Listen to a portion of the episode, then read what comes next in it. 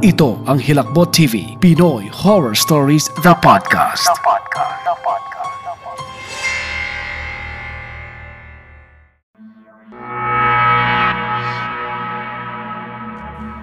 Panimula ng pari.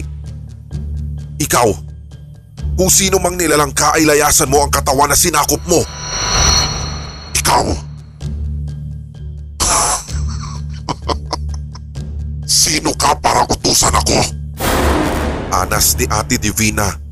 At sa pagkakataong ito ay hindi lang boses niya ang nagbago kundi maging ang itsura niya. Hindi ko rin inasahan na biglang lilingon ito sa akin sabay sabing. Ikaw, batang bata, sariwa.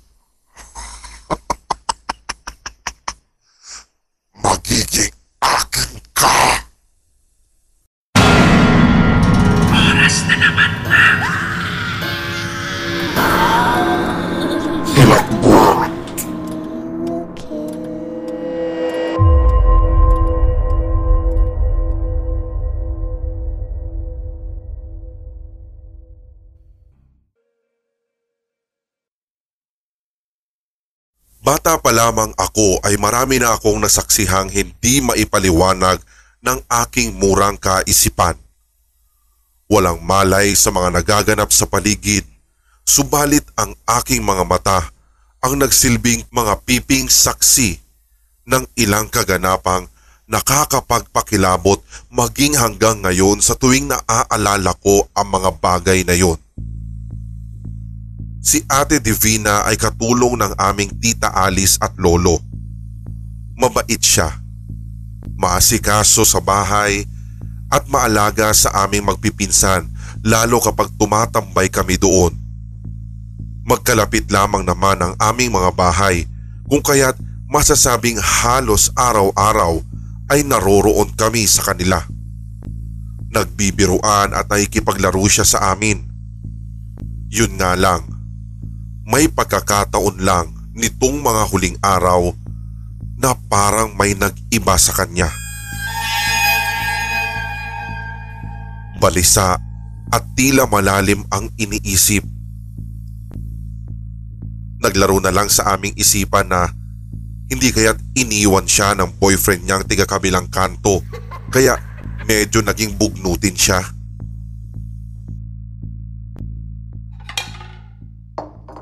Kumain na kayo. Gumawa ako ng minatamis na kamoteng kahoy. Pagkatapos niyang sabihin iyon ay inilapag ni Ate Divina sa mesa ang malaking puting plato na may lamang minatamis na kamoteng kahoy. Dugtong pa niya. Mamaya pa kasi ang pag-uwi ni na Tita Alice ninyo. Sige po. Wika ko naman at nagsimula na rin kaming kumain ng merienda. Ang pinsan kong si Ryan na limang taong gulang ay sunod-sunod ang ginawang pagsubo sa kamote. Oh, dahan-dahan at baka mabulunan ka. Kumuha siya ng isang baso ng tubig at ipinainom ni Ate Divina iyon kay Ryan. Wika ng panganay na kapatid nitong si Louie, pitong taong gulang. Yan kasi ang takaw-takaw. Mamaya nga palang gabi ay may misa sa chapel. Pinapapunta tayo doon. Napahawak si Ate Divina sa dibdib nito.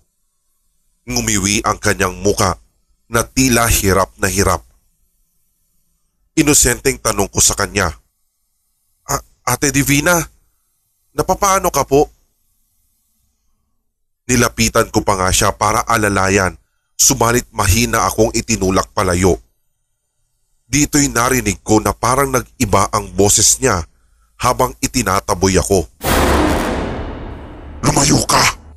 Sigaw nito sa akin at sa pagkakataong iyon ay parang tinig ng isang lalaki ang nadinig ko. ate? Pag-aalangan kong tanong. Sabay hawak sa dalawa kong pinsan upang akayin palabas ng bahay. napansin ko ang pag-aalala sa mukha ni Ate Divina. Umuwi na kayo! Utos nito sa amin. Sa pagkakataong iyon ay parang nagbalik sa normal ang boses niya. Tumalikod dito agad sa amin at saka pumasok sa kanyang kwarto. Pagtatakang tanong ni Louie sa akin. Ah, ano nangyari kay Ate Divina?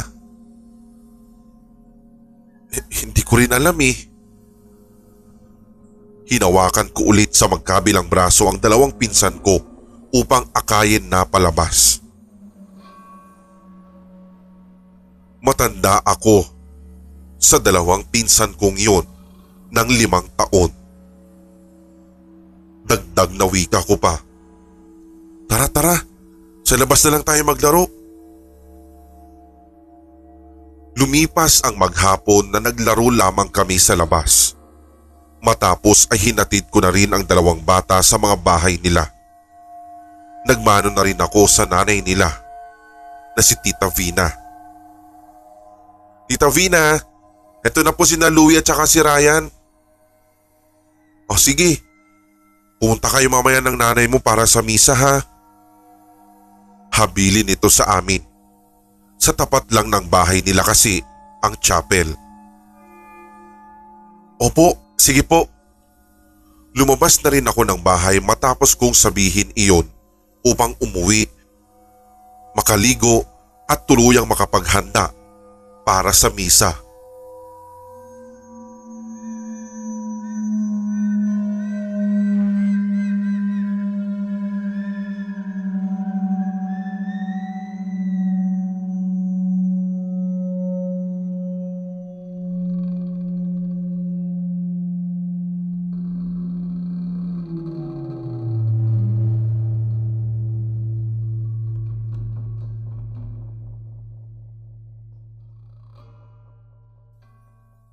Nay! Nay! Alam mo ba, nakakatakot si Ate Divina kanina. Bungad ko kay nanay pagpasok ko pa lang ng bahay. Oh, bakit? An- anong ginawa ni Divina? Wala sa loob na tanong ni nanay habang nagtatabas ito ng aking uniforming pampasok sa eskwelahan. Kasi nay, nagbago yung boses niya. Alam mo yung parang boses ng lalaki? Yung malalim tapos parang nakakatakot. Napahawak ang dalawang kamay ko sa magkabilang pisngi dahil sa takot. Wika naman ni nanay. Psst, baka niloloko lang kayo ni ate Divina nyo. Hala sige at mag-ayos ka na at makapunta na tayo sa chapel matapos ang hapunan.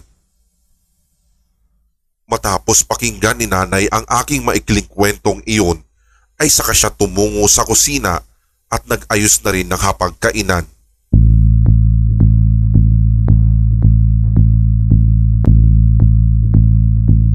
Ate, Mel, nasaan si Ate Divina? Tanong ni Louie sa akin habang nag-aayos ito ng suot na jumper. Tugtong pa niya. Eh si Tita Wena.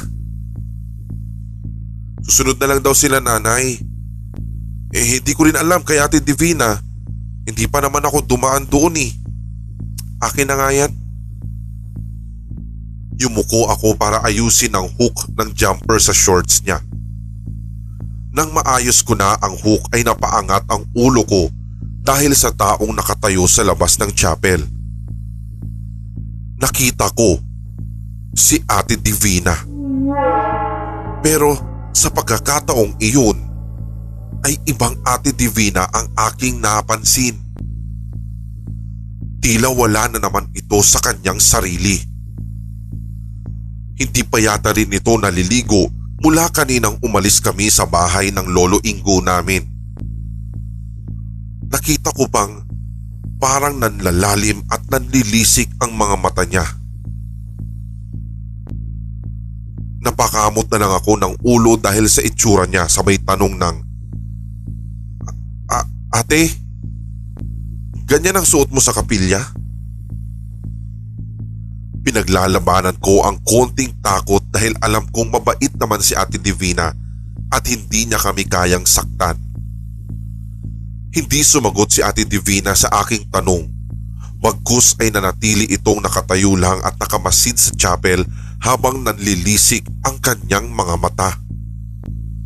Nag-aalangan man ako ay hinatak ko siya papasok ng chapel. Ngunit pansin ko na para naman itong naninigas na robot na ang bigat hilahin. Pagkapasok na pagkapasok namin sa bungad ng chapel, ay dito'y nagsisisigaw si Ate Divina. Naglingunan tuloy sa amin ang lahat ng tao sa chapel. Tinangka kong hawakan si Ate Divina pero itinulak niya ako. Halos sumagis na ako dahil sa lakas ng pagkakatulak niya sa akin pahiga pa akong bumagsak sa semento. Ate Mel!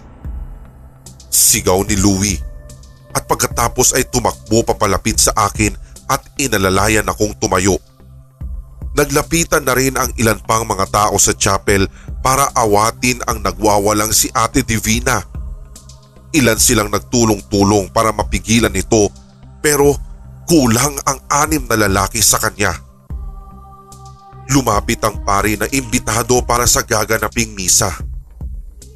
Narinig ko na lang na namutawi sa kanyang labi ang Sanib.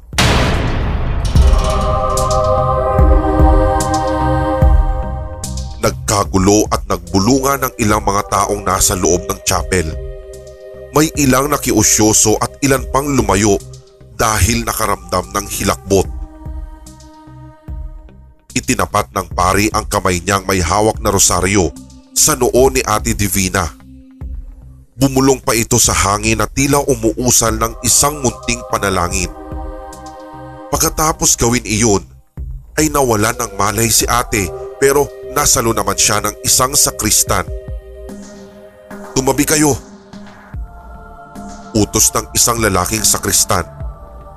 Malaki ang pangangatawan nito at matangkad Suot nito ang puting sutana at mula doon ay binuhat nila si ate patungo sa silid na para sa bisitang pari. Louie, umuwi ka muna sa inyo. Sabi ko kay Louie, sabay talikod sa kanya para sundan at makiusyoso sa kanila.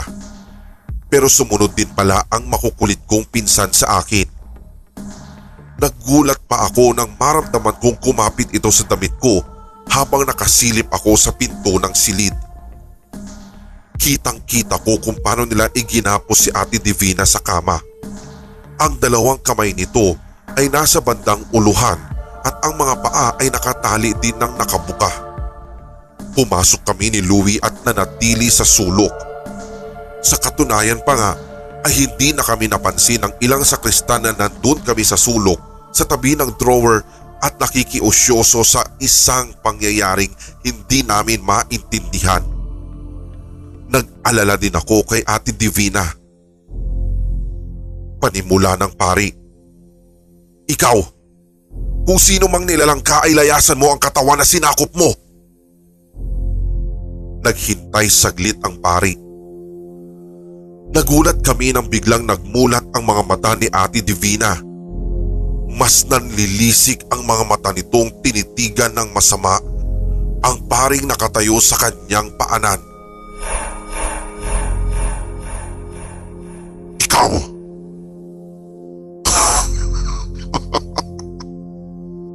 Sino ka para utusan ako?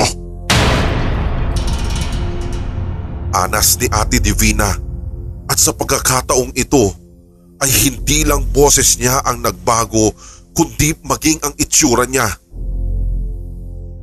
Nakita ko kung paano maglabasan ang mga ugat niya sa liig at maging sa kanyang muka.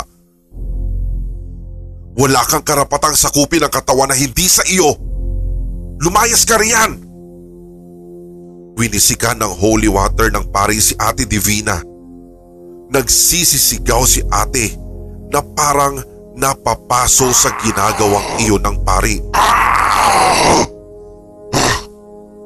Hindi mo ko mapapalaya sa katawang ito. Sa akin na ang makasalanang babaeng ito sigaw ng tinig lalaking tila nagmula sa malalim na balon. Tulungan niyo ako! Utos ng pari sa mga kasamahan nitong sakristan. Tumango naman ang mga ito. Limang sakristan na lamang ang naiwan sa loob at ang ibang lalaking tumulong sa pagbubuhat ay nagsilabasan na. Masyado rin kasing maliit ang silid kung kaya't sisikip na kapag marami ng tao sa loob. Hindi ko maintindihan ang mga salitang lumalabas sa bibig nila. Hindi ko mawari kung Espanyol o Latin yata iyon. Habang nagdarasal sila ay kitang kita ang nagkikikisay na Ate Divina sa ibabaw ng kama. Bumula ang bibig nito at lumiyad na tila mababali na rin ang kanyang katawan. Napakapit ng mahigpit si Louie sa braso ko. Dito'y mas lalong lumakas pa ang kabog ng dibdib ko. Nagkahalo na ang takot, ngunit parang napapaibabawan pa rin ang pag-aalala para kay Ate Divina. At iyan ang nararamdaman ko ng mga panahong yun. Hindi ko mapigilan ang mapaluha dahil kung tutuusin naman ay napamahal na rin sa akin si Ate Divina ang nag-aalaga sa amin kapag wala ang aming mga magulang. Nagmamasid pa rin ako sa mga nagaganap nang biglang nandidilat ang mga itim na itim ng mga mata ni Ate Divina. Hindi ko rin inasahan na biglang lilingon ito sa akin sabay sabing,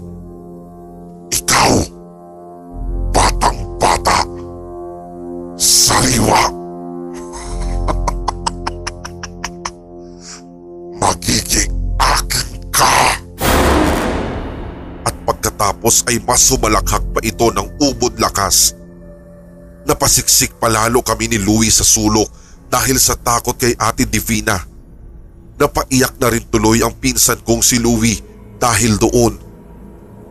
Kumapit pa ito na mahigpit sa saya na aking suot-suot.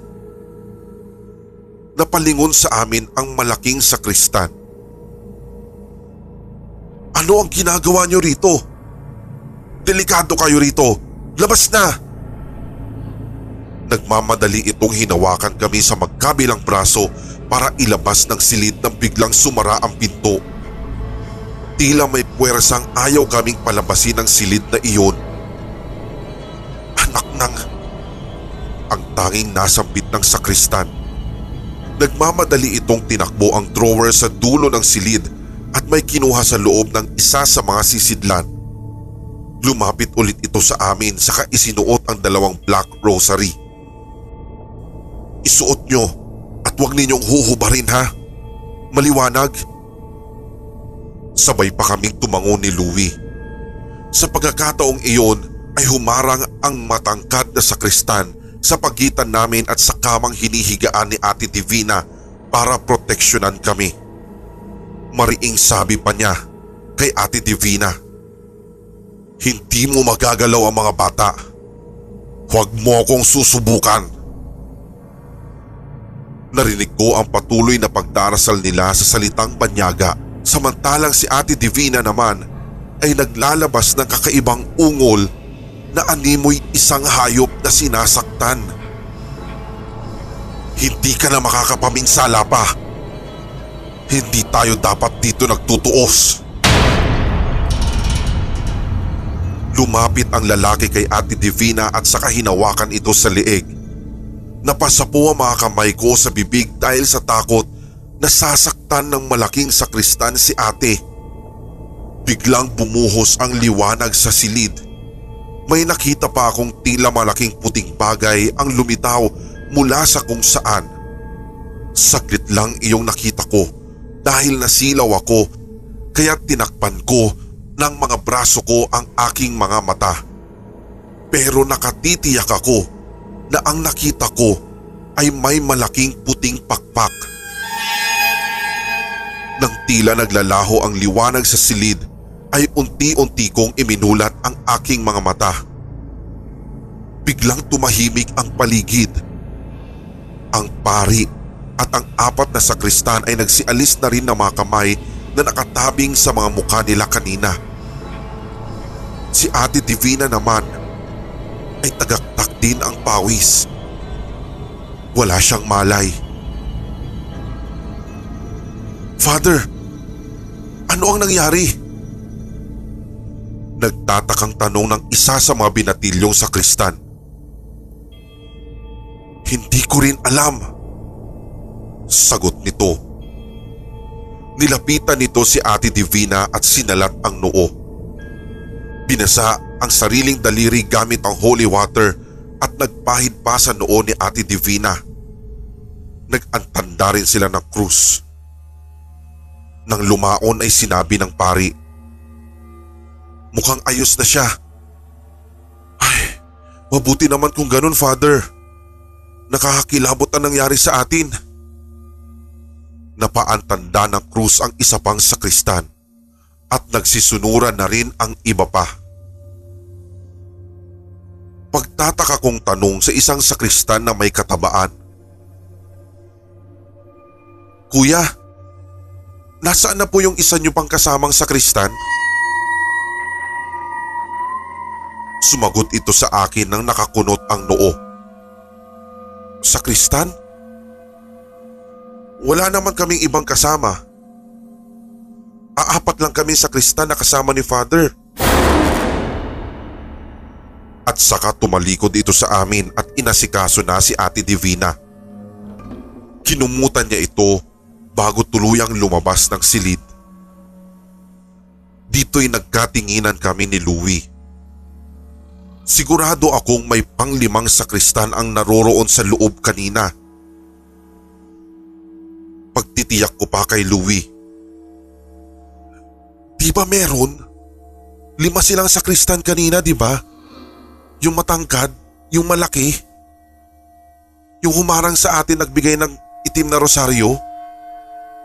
Nakita mo rin siya, di ba? Oo ate. Ang pogi nga niya eh. Sabi ni Louie, sabay hawak sa rosaryo na suot niya sa leeg. Nagtataka man ay hinayaan ko na lang. Ipinagkibit balikat ko na lang ang pangyayaring iyon at inakay ko na lang papalabas si Louie. Hindi pa kami tuluyang nakakalabas nang mapansin ko ang isang bagay na nasa lapag isang isang puting balahibo.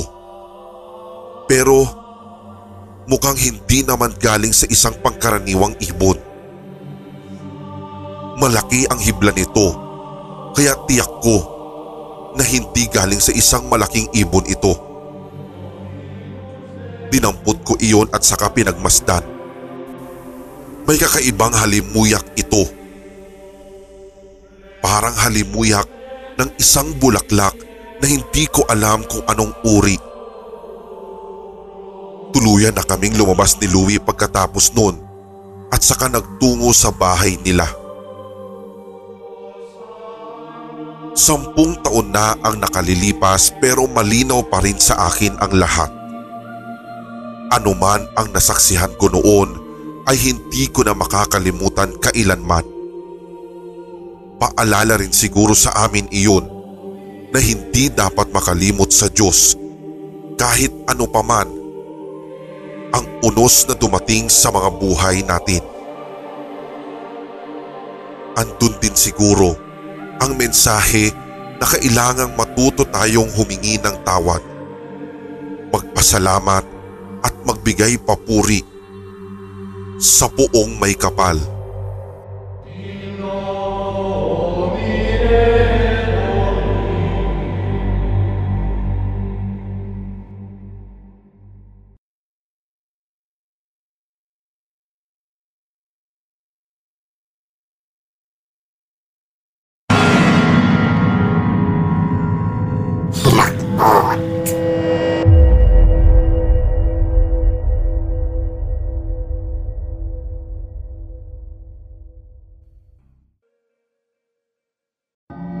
Inyong napakinggan ang tampok nating kwentong katatakutan dito sa Hilakbot TV Pinoy Horror Stories The Podcast. Maaari kang magbahagi ng iyong sariling kwentong kahila-hilakbot sa pamamagitan ng email ricoloco87 at gmail.com o sa sindakstories2008 at gmail.com. Pwede rin via messenger ng Hilakbot TV official Facebook page. For more Pinoy horror stories and Tagalog creepypastas, tumutok sa ating channels Hilakbot TV at Sindak Short Stories. Ganun na rin sa HTV Podcast. Follow, subscribe, and hit the notification bell. Hanggang sa susunod nating kwentuhan at takutan. Maraming salamat mga certified kasindak at solid HTV Positive.